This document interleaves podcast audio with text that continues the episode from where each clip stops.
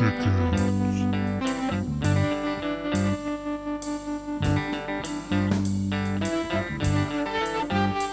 Hi there, everyone. Thanks for listening to Too Many Chickens. I'm Eric P. Kraft. It's been a long spring, but now that summer is almost here, everything's about to settle down for me. Of course, this settling will probably only last for two weeks but I'll try to make the most of it. My 10 page paper that was due swelled to 13 pages, and you'd think it would be a relief to be done, but it's actually kind of like trying to sleep after a stressful late night drive home.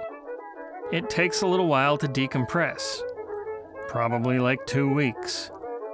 Then it's back into the grinder.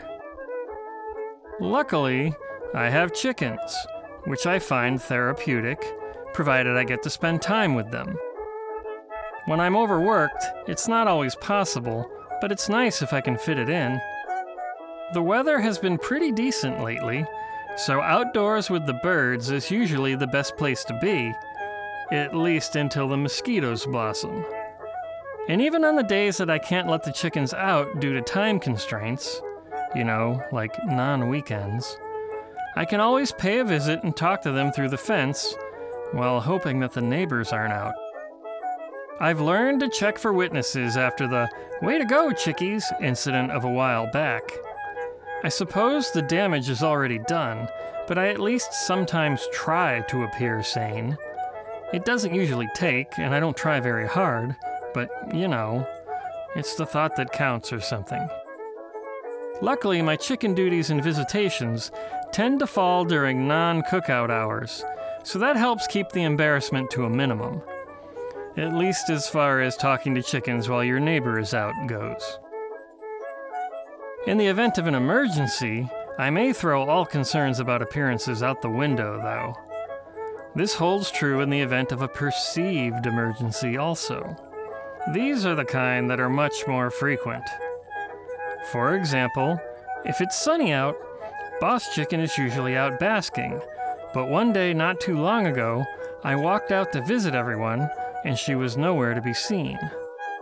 I opened the door to the main part of her hutch and stuck my head in. She was in the bedroom part, with her business end pointed in my direction. Maybe she just wanted to take a nap, I thought. Then her butt enlarged like nothing I had ever seen, and I was certain something really bad was about to happen. Just my luck to stick my head in as she prolapses, I said to myself. And after about a second or two of what seemed like a sure cloaca disaster, an egg popped out and her butt went back to normal. Oh, I said. So that's what was happening.